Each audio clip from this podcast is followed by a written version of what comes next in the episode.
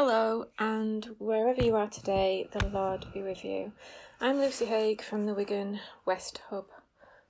Um, it's the 24th of July, and our psalm today, which shall be used in the Church Wigan Facebook morning prayer, is Psalm 142. I cry aloud to the Lord. To the Lord I make my supplication. I pour out my complaint before him and tell him of my trouble. When my spirit faints within me, you know my path. In the way wherein I walk, have they laid a snare for me. I look to my right hand and find no one who knows me. I have no place to flee to, and no one cares for my soul. I cry out to you, O Lord, and say, You are my refuge, my portion in the land of the living. Listen to my cry, for I am brought very low. Save me from my persecutors, for they are too strong for me. Bring my soul out of prison, that I may give thanks to your name. When you have dealt bountifully with me, then shall the righteous gather around me. For the word of the Lord, thanks be to God. This psalm is thought to be David's prayer to God when he's on the run and in hiding from King Saul.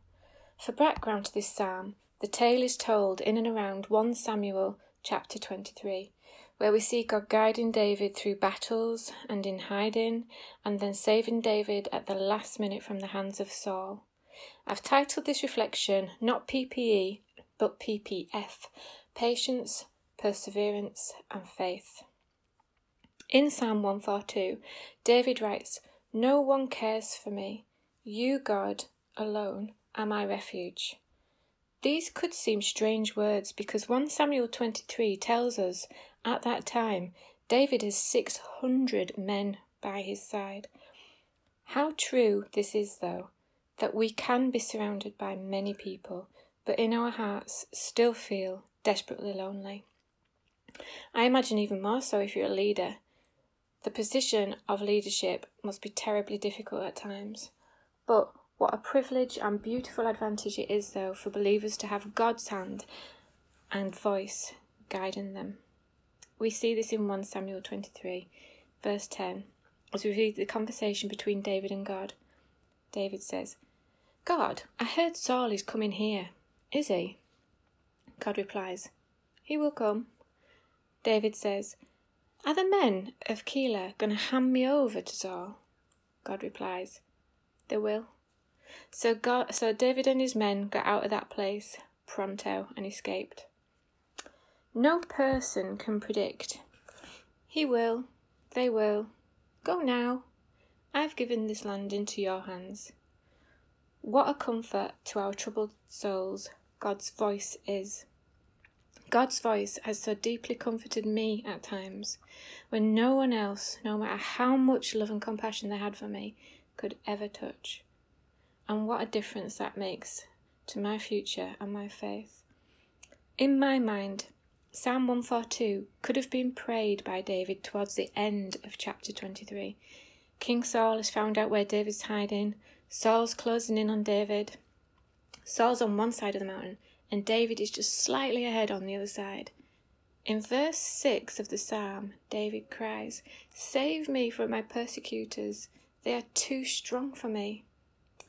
But God already had made previous plans, knowing this exact moment would arise on this exact mountain. And in 1 Samuel 23, verse 7, it says, Just as David could have been crying out this prayer in the psalm, it says, Then a messenger came to Saul, saying, Hurry and come, the Philistines have raided our land. So Saul stopped pursuing David Phew.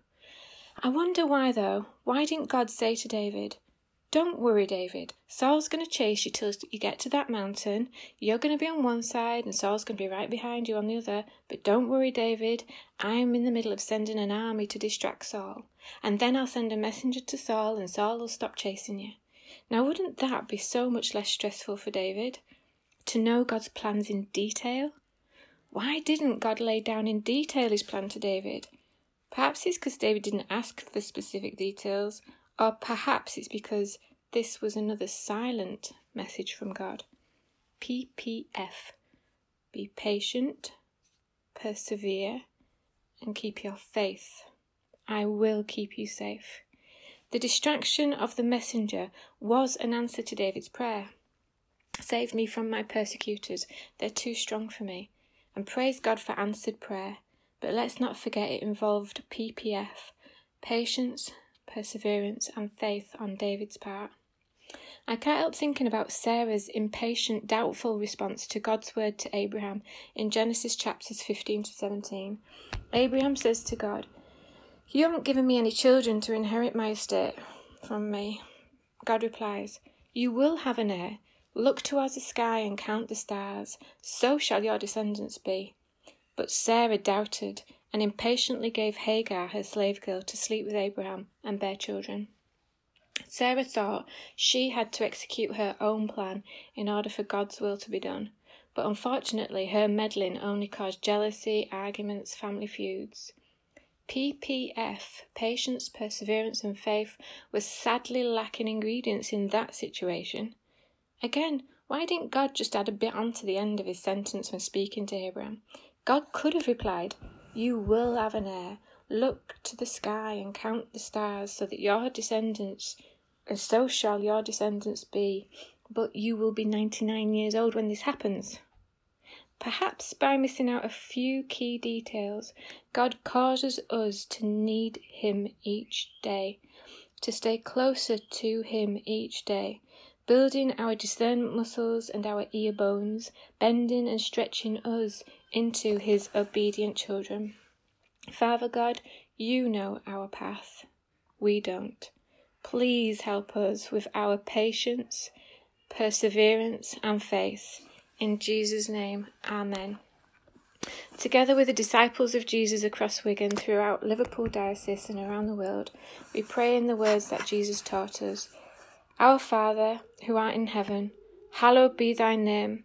Thy kingdom come, thy will be done, on earth as it is in heaven. Give us this day our daily bread, and forgive us our trespasses, as we forgive those who trespass against us. And lead us not into temptation, but deliver us from evil. For thine is the kingdom, the power, and the glory, for ever and ever. Amen. God bless you today and every day.